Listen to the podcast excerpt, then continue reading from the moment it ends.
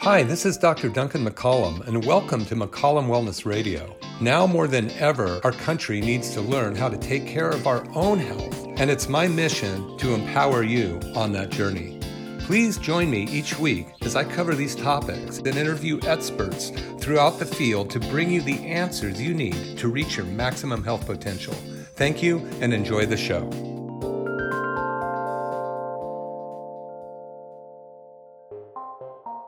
Happy Independence Day, America. For this episode of McCollum Wellness Radio, we are going to celebrate the 4th of July and talk about American history.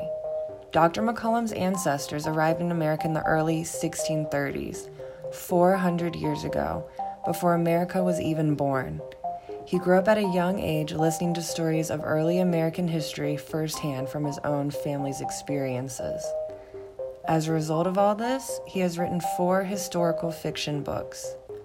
His first novel, The Adventures of Little Big Jim, dives into the life of a settler in the 1800s, crossing the Great Plains to California.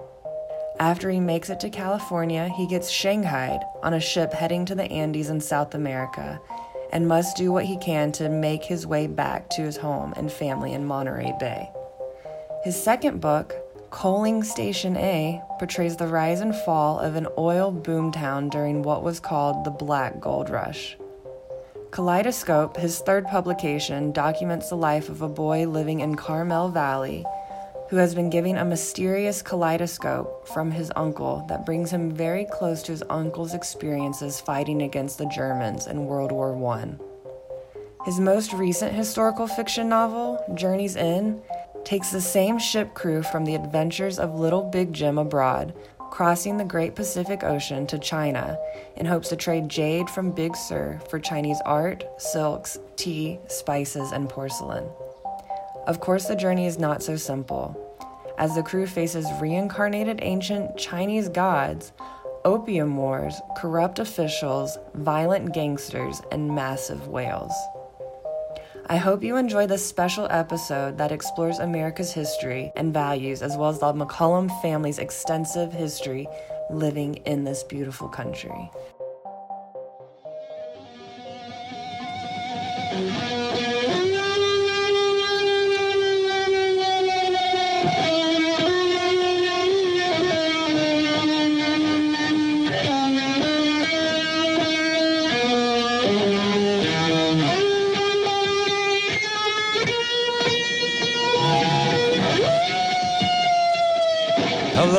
Everybody. Happy 4th of July, a day early. And of course, we were listening to the amazing Jimi Hendrix on his version and uh, the Star Spangled Banner. And what a great way to start the show. You know, uh, America is uh, live and, and growing, and it's doing fantastic. Don't let anybody tell you different. All you have to do is change your mind and it will go the way you want it to go. I'm going to start the show by talking about a really amazing experience my family had about a week ago. And uh, we were in Austin, Texas, as hot as it could be and as uh, American as it could be, and as hot as it could be. It was like, you know, humidity was tremendous, and it was in the 90s, high 90s. But we were there for my mother in law's 100th birthday, Beth Montgomery, Captain Beth Montgomery. And it was amazing. Um, she lives in a in an area. Uh, it's a, kind of a small park, and um, her two of her sisters are there. Uh, Elizabeth, my wife, is there right now, and uh, but they found out that she was going to turn 100 years old and that she was a captain in the WAC, the World Women's Army Corps during World War II. So they decided to throw a party for her. And I'll tell you now, my mother in law, Beth, is pretty tough cookie. I've known her for almost 27 years and I've never seen her cry a tear, but I could have sworn I got, she got a little misty this day. Um, they had the honor guard show up there were six uh, ex-military dressed, you know, all dressed in the honor guard that presented the colors. Uh, they played Star Spangled Banner, not by Jimi Hendrix. And then we all said the Pledge of Allegiance, and they set the flag, American flag, and then the Texas flag. Now Texas, Texas doesn't mess around. They just the the uh, They said something like, "We're all Texans and we're Americans, and you know nobody messes with us." And then they stuck the flag in there, and it was pretty amazing. Another special thing that happened was that there is a Women's uh, Society of Valor, which makes quilts for veterans. And they found out about the fact that Beth was turning 100. So they, they uh, made a quilt for her, and they showed up, about eight of them. And they then presented her with a quilt that they make only for veterans and they wrapped it around her, and the um, honor guard was there next to her. It was amazing. I mean, I never. I mean, listen, I'm a very patriotic person. I think our country is amazing, and uh, that there wasn't a dry eye in the house, and I still even talking about it today get misty over it because of, you know, you think about my mother-in-law's generation is called the greatest generation and so many people today have no idea what that is why it is. And uh, you know so i thought today i would dedicate my show to our country and just talk about some of the things that have affected me throughout my life and the united states. And you know my uh, i was looking through some of our family records this morning and the first uh, one of my generation was named Thomas Orton, and he got to Connecticut. The first record is 1636. So in 1636, Thomas um, Orton got to America from England a few years after the Mayflower.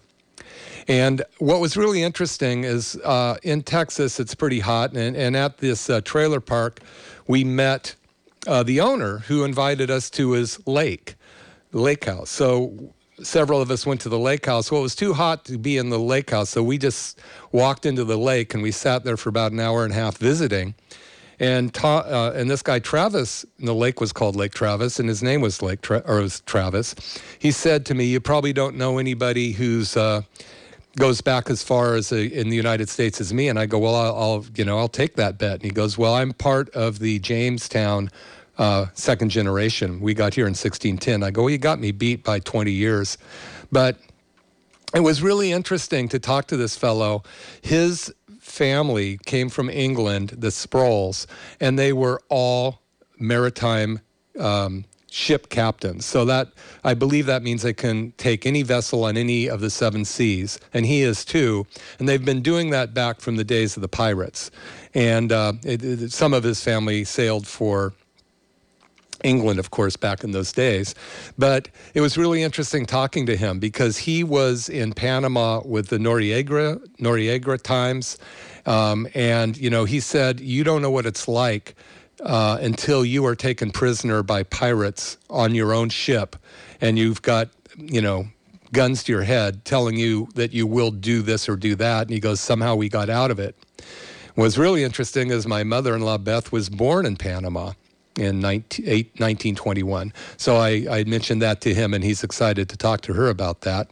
And um, Beth also lived in China in Tientsin in about 1933. Her father was a colonel in uh, World War One and World War Two, but our country is founded on the blood and sweat of our ancestors, and I think that's missed so much in our country today.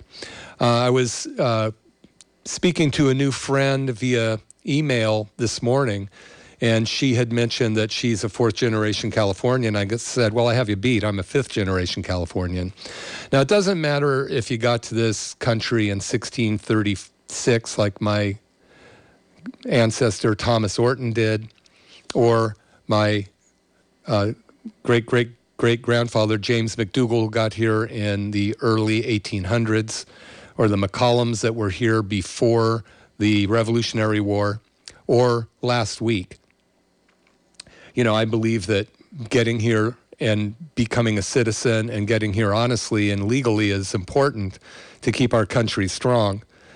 But I think that it's really important for us to take a look at where we are today and, and how many of our values are lost. If you don't know how hard people fought to get this country going, then you don't have the values it would take to keep our country going. So I thought that today I would I would just kind of tell a few stories just for fun. I'm going to be a little selfish today, which I, I usually am not talking about myself or my family, but I want to do that today. My uh, great great grandfather James McDougall uh, was a constable in Scotland in the 1800s, and he arrested on some fluke an English nobleman for a law infraction. I'm, I'm assuming he was probably intoxicated in public. And what came down to my great great grandpa was that he was embarrassed, was made to repent or, or, you know, apologize for arresting this English nobleman. Well, being a proud Scot, he would have none of it. And he told his wife, Maggie, Maggie, have had enough. I'm moving to the new country. And she says, Okay, that's fine, Jamie, but you're taking our eldest son with you. So he went and got a job on a, um, a ship a galley or whatever they're called, galleon, going to the new country, and he was a cook, but he smuggled his youngest or his oldest son, uh, Daniel James, um, onto the ship, and his son was, um, I think he was like seven or eight years old, and so he had him hide, and then after a few days, he came out. The boy did, and uh, he said, "Don't let anybody know you're my son," and he did it. And the captain uh, took to the boy, and for the journey across the Atlantic Ocean, um, he was his cabin boy. Well, as soon as they got to Ellis Island and beyond, uh, he grabbed the boy and headed to Illinois. Soon he um, discovered that you know he wanted to get to the new country so or excuse me to california. So he and his wife who he had brought over later on a different boat and a couple of his children um, got uh, purchased a ox cart put everything they owned in the ox cart and started the trek across the united states. This was 1849 1850 and in those days, you walked because you couldn't sit in the ox cart because it's filled with everything that you owned. And the journey across the United States was uh, periling. And there were stories that I know that they're written down in my family records. Uh, one funny story is they got to a river and uh, they had to swim across the river, and there was a gentleman actually not quite a gentleman. He was not very savory fellow who didn't know how to swim, and he asked if uh, my grandpa's family would help him cross the river, which they did, holding onto a board, and uh, they let him out on the other side, and, and I think they gave him a horse and some food, and he took off. But also, they had to dry all of their uh, clothing, and uh, my great great grandmother at the time um, took off her bloomers and put them on uh, some brush to dry. Well, along came some Indians, friendly Indians apparently, and they uh, the chief li- took a liking to the bloomers and wanted to trade them for something. So he ended up wearing the bloomers or getting the bloomers, and I don't know what my grandma got in return, but it was quite a funny story. So at any rate, they they got to. Um, Monterey in 1850. He became the first Marshal of Monterey uh, James McDougall. They ended up, excuse me, of Salinas, ended up opening, the family opened banks there, which is now the Wells Fargo Bank in Salinas, and a lot of different things. But um, it's a pretty interesting story. My his daughter Bella McDougall, who's my great grandmother, um, in her writings of the World War of the Civil War, was a caption she wrote and the mustard was so high you could scarcely see the hat of a cowboy as he rode his horse along the bank of the Salinas River. So you can imagine how fertile the Salinas Valley was at that time, that the, the wild uh, mustard would grow so high that you couldn't even see a cowboy's hat on his horse. So, at any rate, that's what we how we got to the Monterey Bay several generations ago. Um, what was really interesting is my uh, my great grandfather great great grandfather bought some land up in Carmel Valley, and they would go up to the river every um, every summer. They would take apart their stove, their uh, wood burning stove that was their kitchen stove, put it on a um, flatbed drawn by horses, and draw it up to the Carmel River, put it back together again, and stay there for a month on the river. But originally, uh, James Daniel McDougall bought some property up there and he had some pigs. So uh, he was moving the pigs from one pasture to another. And um, the pigs ate some mushrooms that ended up being bad and they killed them. So he decided to sell the property. He was kind of fed up with it, moved back to Salinas. Uh, so he sold the the land to the brother of a guy named Tiburcio Vasquez.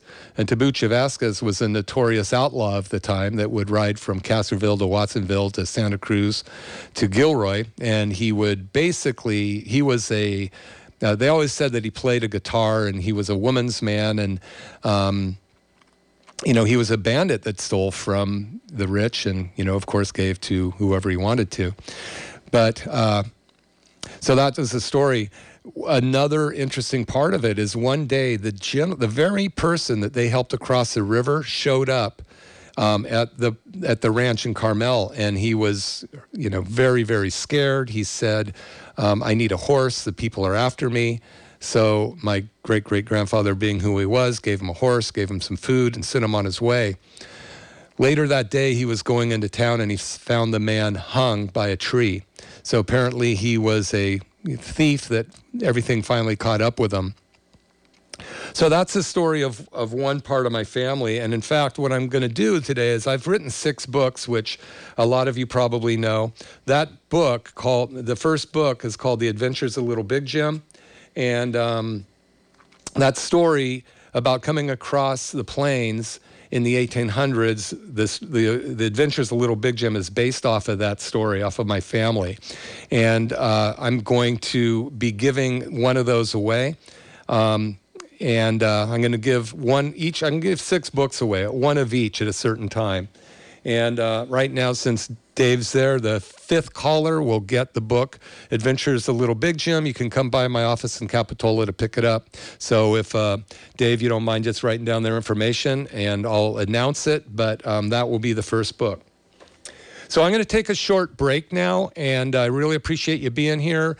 Um, I hope you don't mind me sharing something about myself and our country and, and how why I'm it's so endearing to me. So here we go, and I'll be back in a minute.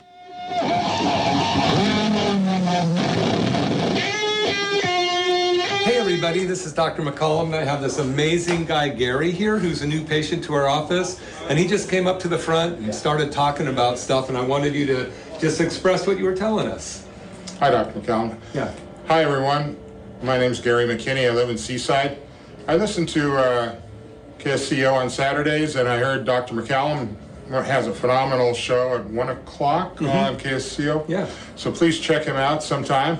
But the, the real reason is uh, I've been a, a, client of Dr. Uh, Dr. McCollum for 10 days now, and I feel like I've been with him with him in his office for well over, you know, all my life. The, the everyone that works at the office is so helpful and so friendly uh, it really feels like a family. He's not just joking when he says that he, he that they welcome you and and uh, and, uh, and is able to take care of every need. I came in uh, for TRT treatment, which is a tissue regenerative therapy, which is phenomenal, and uh, you know it's a little bit it's a little bit costly, but I mean, what price are you are you willing to pay for not being healthy?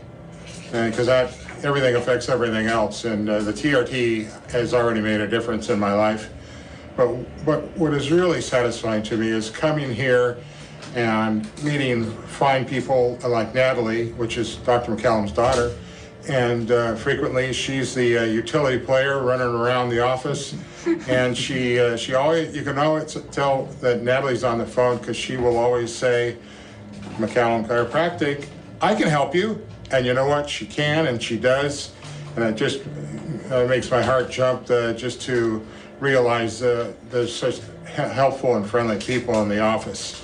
Everyone from Angus, who runs the TRT machine, uh, the other chiropractors in the office, and the uh, administrative staff like Miriam and, and uh, Arlene, they're very friendly and very helpful. You, you never have to follow up on everything. They send you messages a day before uh, your appointments.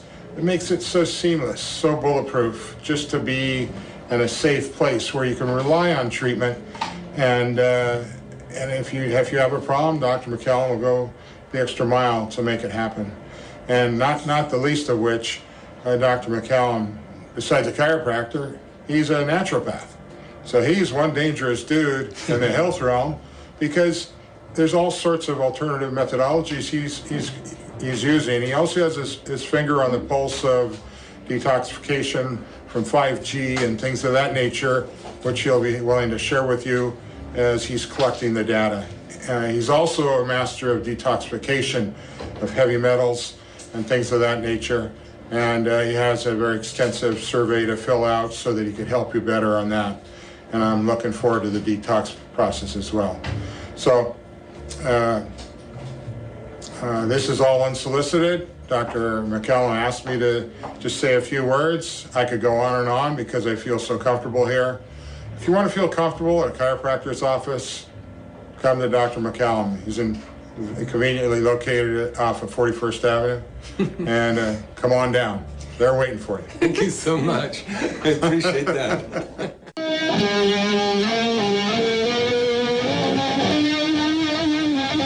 Thank you so much for, for commenting on that. So this is Dr. Duncan McCollum, McCollum, McCollum Wellness Radio.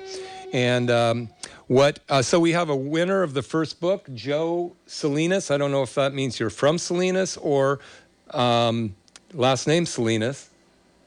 And um, so, uh, what I want to do now is go on to a little bit more about the history of my family. This is actually where the historical fiction comes in. But I had a patient named Gary, and Gary was an amazing guy, a different Gary.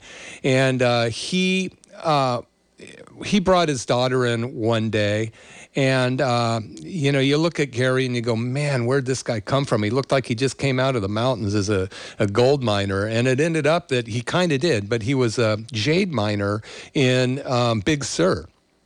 And little known to me that there were amazing jade mines in Big Sur and still are. And if you've been down there, you've probably seen them. And he started telling me of a guy named Blanco Diablo.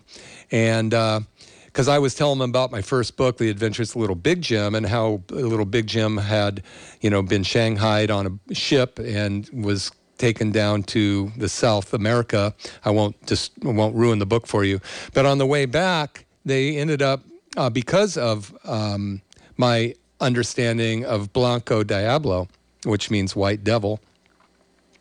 Um, what Gary had told me that Blanco was actually a, a miner up in Big Sur as well, a jade miner, and he gave me a picture of him, and he had a beard about you know two feet long, white beard, and um, he said that Blanco was a really ornery fellow, which you can get by the name, but at one point, probably in the 60s or 70s, um, the uh, Forest Service and the government didn't want Blanco living up there in Big Sur anymore because you know it was a state park or what have you, and uh, so they went up to try to get Blanco, and he lived in a, a little shack. You could probably see holes through the slats in the wood. And they tried to, you know, tell Blanco to get out of there, and Blanco just held them off with a gun. And uh, you know, and actually, there's a gentleman who has a, a major jade uh, store down in Big Sur that I confirmed the story with. He was actually there when this happened, and Blanco held off the um, the Forest Service and wh- whoever else, you know, just not letting them get their jump their claim or jump his claim, so to speak. So uh, they left let Blanco live out his life up there in that little cabin up in Big Sur with his jade. But it inspired my second book called Journey's End.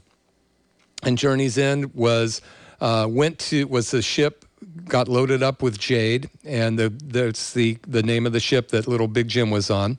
Is the second book in the series, and they tried to figure out where they could sell jade, and of course it was China. So they ended up going to China in um, 1864.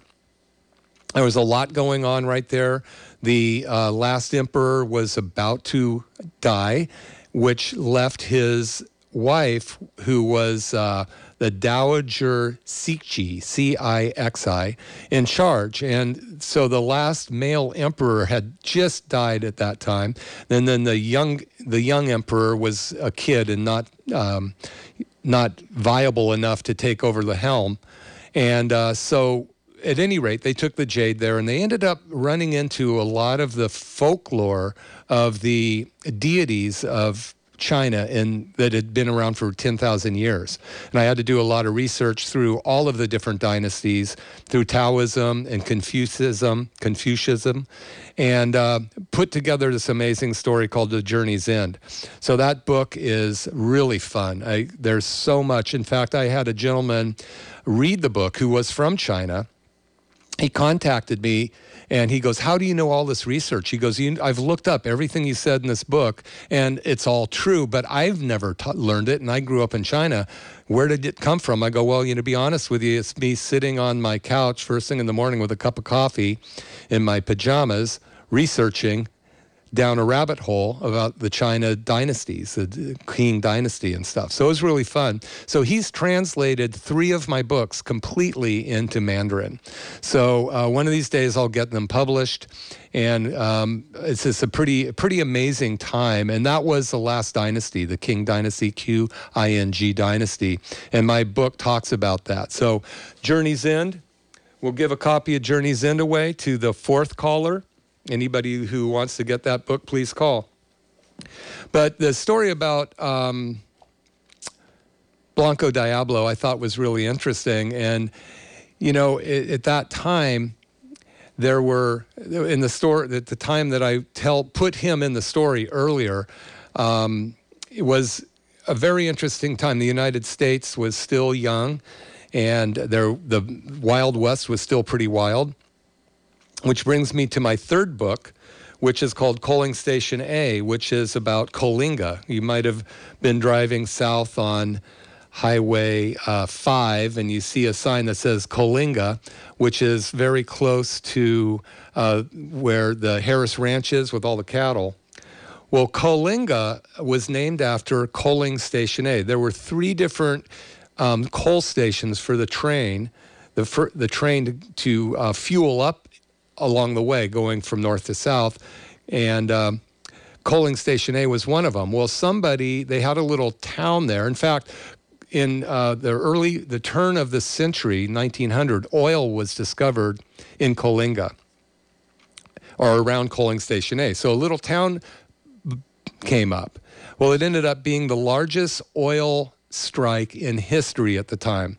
And so Coalinga became a boom town. And somebody came into town and or came up and said, Hey, where's Coalinga? And they go, Well, what's Coalinga? Well, it says right here on the sign. No, it says Coaling Station A, but yet the town of Coalinga was born out of that time.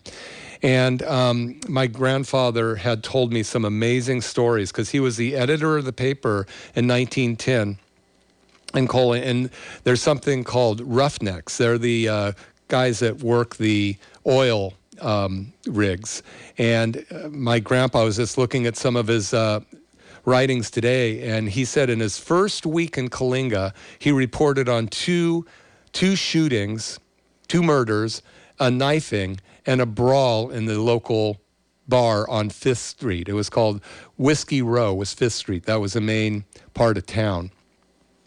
And so that was pretty uh, pretty interesting time. So I decided to write a story about it, and um, I'm going to read a poem that my grandpa wrote in 1930 about the fire that took place on on Whiskey Row in uh, in the 19 I think it was 1915 and burned it down.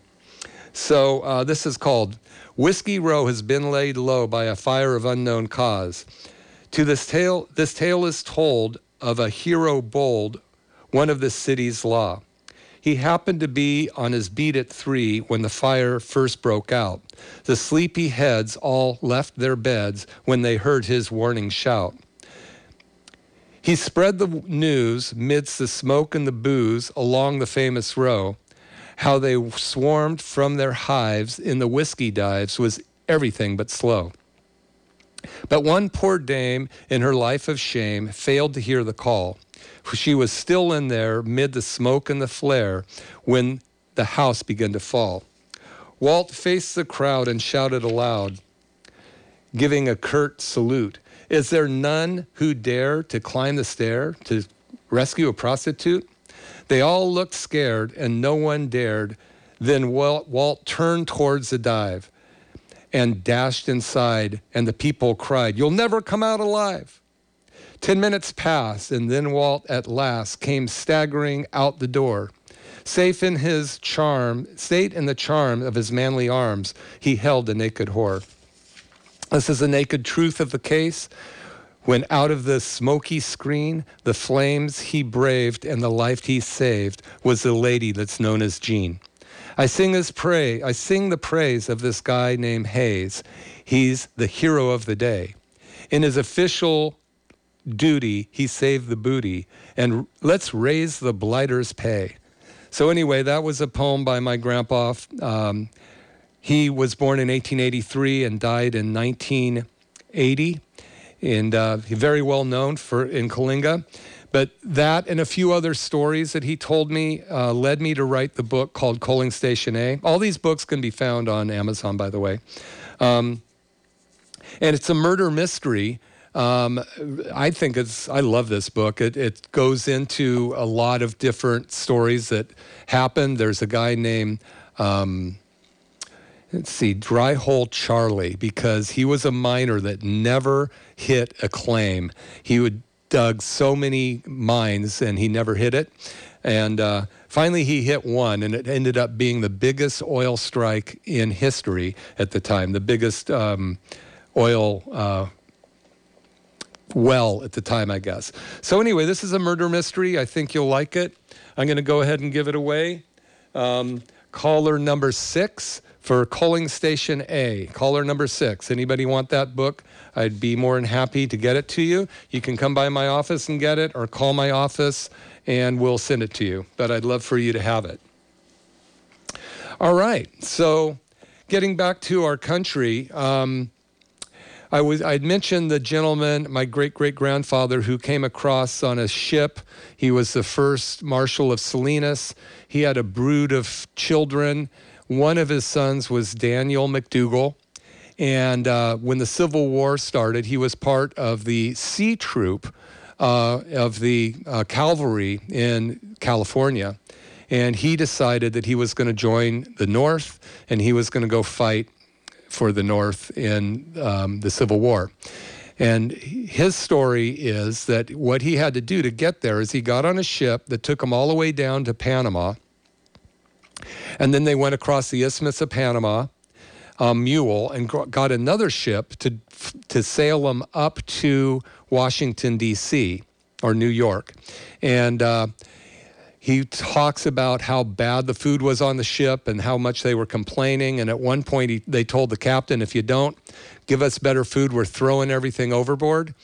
And the food didn't get any better. And he said, we threw everything overboard. And um, kind of a funny story. I, I, wish I would have found the book. I would have I read you that story, but it's pretty interesting. So, but he got to New York. He was out in front of the White House at one point. They had just got off of a six week run chasing um, Moseley around, he says, General Moseley of the South. And he said he was slicker, slicker than a gopher because we couldn't catch him.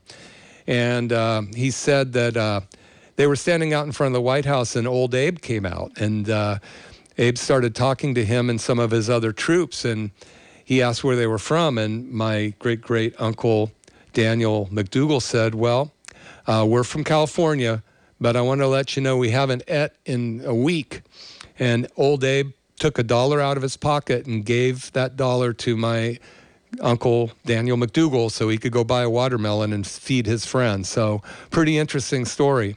But some of the stuff he talks about, about being in the Civil War and, uh, you know, the mud and the rain and, you know, the, what you have to do to your fellow Americans in order to try to, you know, do what's right for the world was pretty devastating. And it was there. And I've, I've read it. I won't talk about it on the air. But so little, has, you know, I think that the last few generations don't really have a clue on what it took to get our country to where it is. And we're being, they're being taught that our country is evil, that our country is, I don't know what it is, you know, but all I know is it's the greatest nation in the world to live in, and I respect it uh, tremendously, and I, I hope for and pray for my kids that they're able to raise their families here in a free America where you have the right to speech, the right to bear arms, and everything that our country is here for. And, uh, you know, tomorrow we celebrate again the Fourth of July, and I, I'm, I, my hats off to our country. And I, you know, I'm, there may be people that have different opinions than me, and that's fine. But I still believe we live in the best country in the world. So we're going to take another commercial break, right on time. So take it away, David. Thank you. Hi, this is Dr. Duncan McCollum, and I have this amazing patient, Gayleen, here, who walked into our office, well, barely walked into our office, and she'd had uh, a lot of attempts and tried to fix her health, and she's had some tremendous changes here. So um, I was wondering if you would like to just tell our audience about that. Well, like Dr. McCollum said, I came into the office in December, hardly able to walk and bent over. And within three visits, I was standing up straight, walking. I, I couldn't believe it. That's never happened to me before. It's very been a, been a very um, rough road, but we're getting there, and I'm very grateful. Yeah, and you had two back surgeries as well, right? Yes, I did. Yep, in uh, 1995. 1995, yeah. And so they didn't really solve your problem. No, they didn't. And you came in, we did some stem cell treatments on you and some chiropractic on you, right? Correct. Yeah. So you're happy. I'm happy. Everyone here is just awesome. They're all here to help you. They're all so sweet. And uh, I'm glad I came here. Thank you so much, Gayleen, and um, I just really appreciate you being here as well. You're oh. such a pleasure when you come in. Thank you. So um, you should listen to Gayleen, see if we can help your health. That's right. Anyone that needs help, please come in. Thank you. Hey, this is Dr. Duncan McCollum, and I have this amazing patient, Lauren, here, and she had a few things to say. Hi, I'm Lauren Spencer, a local realtor, and I've been seeing Duncan for years now. I had a biking accident, and he's been adjusting me since then, and it's been amazing. But lately, I've had trouble with my feet, and I'm an avid walker, avid biker, avid uh, golfer, and uh, my feet were aching all the time. And I tried Duncan's TRT machine, which is an amazing stem cell machine that rejuvenates uh, the cells. And my feet, I've had like three or four um, sessions with the machine, and my feet are like new. No aches, no pains. It's a miracle. So I really highly recommend Duncan and his chiropractic services, but also that TRT machine. You got to try it. Thanks. Wow, thanks, Lauren. That was awesome. So we still have the $49 special. Come on in and see if it works for you. Thank you.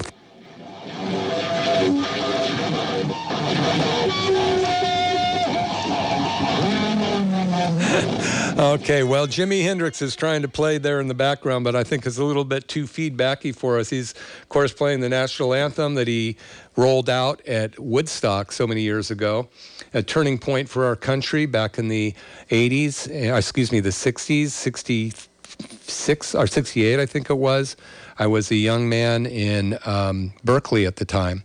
And talk about our country. There was a lot going on with the Vietnam War then, and a lot of uh, a lot of people died because of whatever political issues were going on during the time and the youth of the day had a reason to be upset. And you know we did overcome but uh, it was it was really terrible because the guys that uh, I remember my brother's friends that were a couple years older than me um, it was a coming out of an age of innocence and an age of, you know, the, the 50s where we listened to rock and roll and everybody had these really great cars. And then the 60s came and and all of a sudden there were there was a lot more drugs come on the scene that ended up being you know I won't go into where they came from on this show, but um, a lot of beautiful young men were uh, had had made were made to go to war by the draft. Now, when World War II happened, our country was was you know attacked in Pearl Harbor, and uh, there were so many. It was on a Sunday for those of you who don't know, and you know a lot of people probably don't. A lot of the youth don't know what happened. Um, a lot of the men were going to worship whatever they did that day in Pearl Harbor when it was bombed by China, or excuse me, by Japan. And um, my dad, as it turned out, was a captain in the naval intelligence, was mysteriously flown out of, of uh, Hawaii, Honolulu, three days before the attack. And it took him 50 years before he told me that he was flown out because they knew the attack was coming. And uh, at least he alluded to that. And he lived to be 91, amazing guy. But um, you know, at that time, whole football teams would volunteer to go fight the war in you know the South Pacific and the war in you know um, in England or over in Europe. And um, oftentimes none of them would come back. That was a time where young men volunteered to save our country because it was the right thing to do. Vietnam War was a little different, but yet when the young people protested and the war finally stopped, the veterans that came home were treated very poorly um, by the very by their own peers, the people their own age. Um, some of them went because they felt it was their duty because they were drafted and it was a it was a hard time and there's still a lot of the vets walking the streets today that are not doing very well and you know, I think we just need to have a little empathy and realize again that these this is part of what made our country our country. Maybe everything that we've done hasn't been correct as a country, and maybe there's been some vested interests by big money here and there. But regardless, our country is still the greatest country in the world to live in. And uh, you can have you can believe your cup is half full or half empty but i'm telling you one thing the only way to make this country and this world great again is to make this country and this world great again. You have to wake up and love this country and, and decide what can i do to make it a better place today? Who can i help? Who can i serve? There's a lot of people out there that are very negative and i really encourage you to stay away from them and start to ask yourself and those around you what can I do for you? What can I do to make your life better today? You know, I, I, I am in a service business. I love taking care of people. And you've heard some of my patients talk on the show today and talk about feeling better. And, you know, that's my goal is to change people's lives for the better. Okay, so the fifth book in the series A Little Big Jim is called Kaleidoscope, and it's a World War I um, no, uh, story about uh, after, and I just saw this morning as I was going through my great my grandfather, the the guy who was uh, the editor of the Coalinga Record during the uh, coaling station A. His younger brother was Charles, Uncle Charles. Uncle Charles was a pilot in World War One. I. I knew him briefly. Uh, he was born again in 19, 1892, but uh, I did get a chance to meet him a few times growing up, and I was very impressed by him. And uh, he still would wear his naval flight jacket uh, now and then. So, Kaleidoscope is a story of um, the Wright brothers. Uh, Uncle Charles loved the Wright brothers. He was born in Salinas, of course, fascinated by flight. And when uh, World War I started, he found out that um, France, before the United States was in the war, France was hiring pilots and they would teach him how to fly. So he went to France and he became a pilot in France. And uh, luckily for him, he was raised in a ranch in Carmel Valley. He learned all of the survival mechanisms from some of the local natives. And when he got shot down behind enemy lines into the German, being in the German area, across the Somme River in France, he had to learn to survive. And uh, what's really interesting, uh, one of the, my patients was telling me that she was going up to visit her family in, um, hi, Irene. Um, he was saying that he was going up to f- visit his family and her family in um, Clear Lake. And I I knew who uh, she was going to visit because I grew up with her cousins. And um, I said, I'm going to give you a book to give to Steve uh, Patmont. And so I picked Kaleidoscope and I gave it to her, and she said, "You know, his uncle was shot down. Was on the last day of World War II. His uncle was shot down, and uh, he's been very, very fascinated with that story. So the fact that I picked my World War One Kaleidoscope flight book was very um, apropos to that. So if anybody wants this book, caller number six for Kaleidoscope and I those are the four books that I have written so far in historical fiction. This morning I was working on Bruxa de Mar, which is called The Sea Witch, which is the book number three that comes right after Journey's End.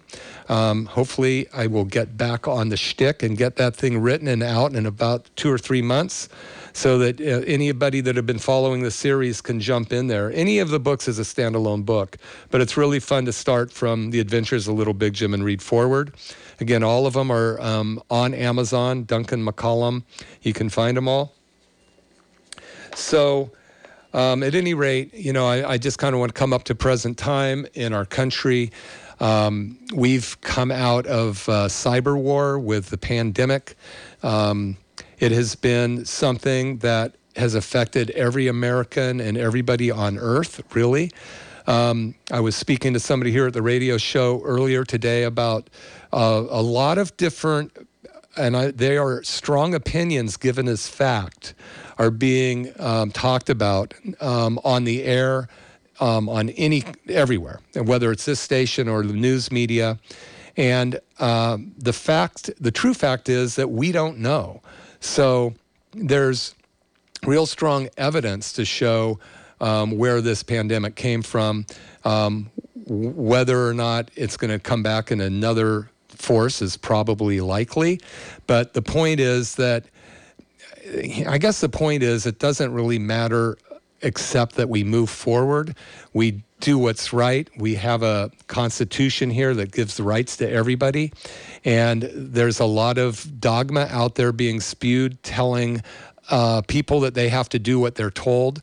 And uh, this is exactly what the dumbing down of America is to sit down, do what you're told, don't ask questions. Um, but remember, we are a free country or a free nation. The United States is built on the blood of my ancestors and many of your ancestors, and mine for many generations, and many of yours for generations. Some of the new comers that have come to this country have come here for opportunity. And um, your rights as a new citizen of the United States are as important as mine. And um, the reason people want to come to this country is because it is great. But there are factions that are being um, put out there for quite a long time. Once they realized they couldn't take us overtly, there's a covert efforts to take our country down or to take our freedoms away. And there's a lot of big money out there that wants to do it. Um, Nash, um, you know, the one world order that Dave Norrie was talking about for years and all this kind of stuff. You know, just open up your eyes and and and demand that you have your rights as granted by the the people that fought for us. You know, as I was studying the Chinese dynasties, there were great dynasties that about 10,000 year history of all those different dynasties. And, um, you know, they all lasted about 300 years and uh, not much longer than that um, before another faction took over.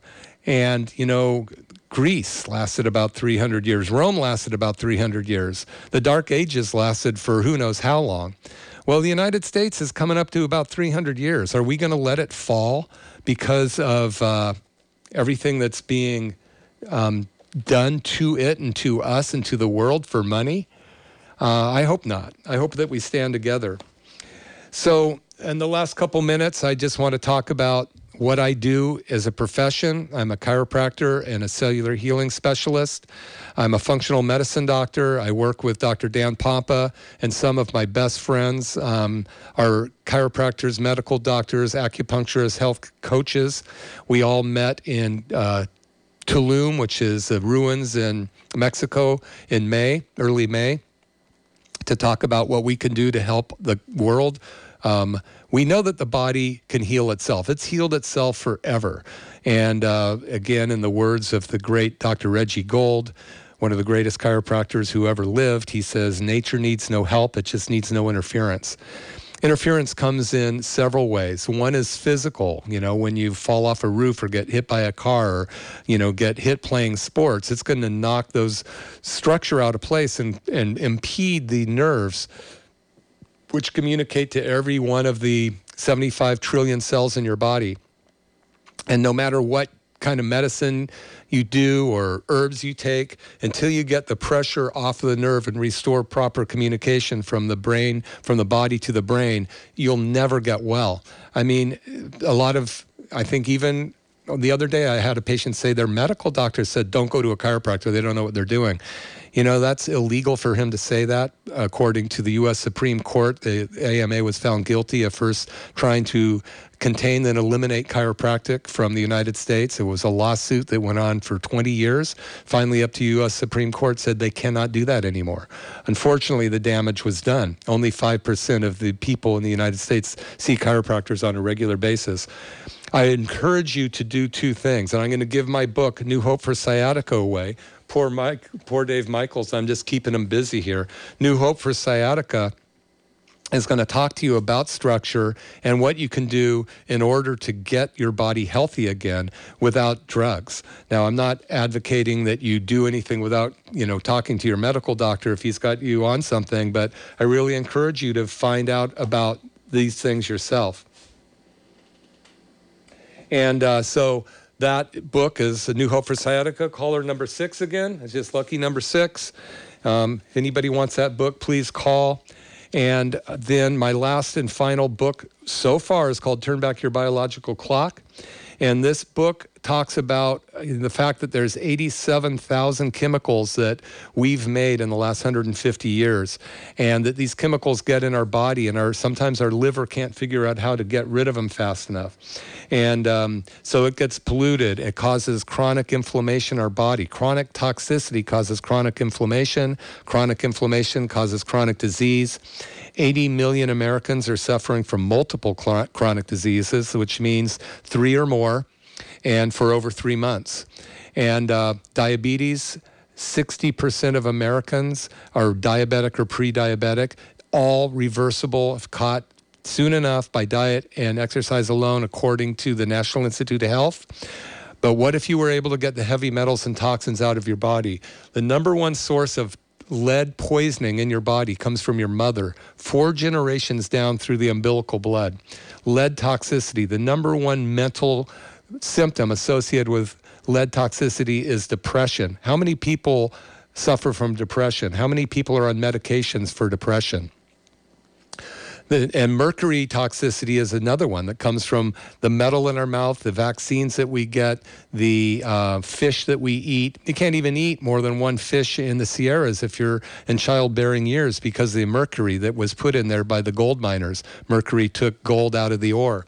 So again, mercury, the number one cause of um, one number one symptom of mercury, this is anxiety. So you have anxiety from mercury and depression from lead, but nobody's testing for it. They're just drugging these poor people, these poor kids, and these poor adults with mind altering drugs that are like um, chemical handcuffs or straitjackets that are changing personalities. So there's so much that can be done. Thank you for being here today. Thank you for KSCO. It's a great station. Tell your friends about it. It's to be, it's here for you. Um, and I really appreciate everybody. Turn back your biological clock. Caller number one, if anybody wants it. I'll be here next week. Thanks for listening. I hope this was a fun and different show for you. Thanks for uh, listening to me and uh, all the stories about my family. We'll go out with Jimi Hendrix. We'll see you next week.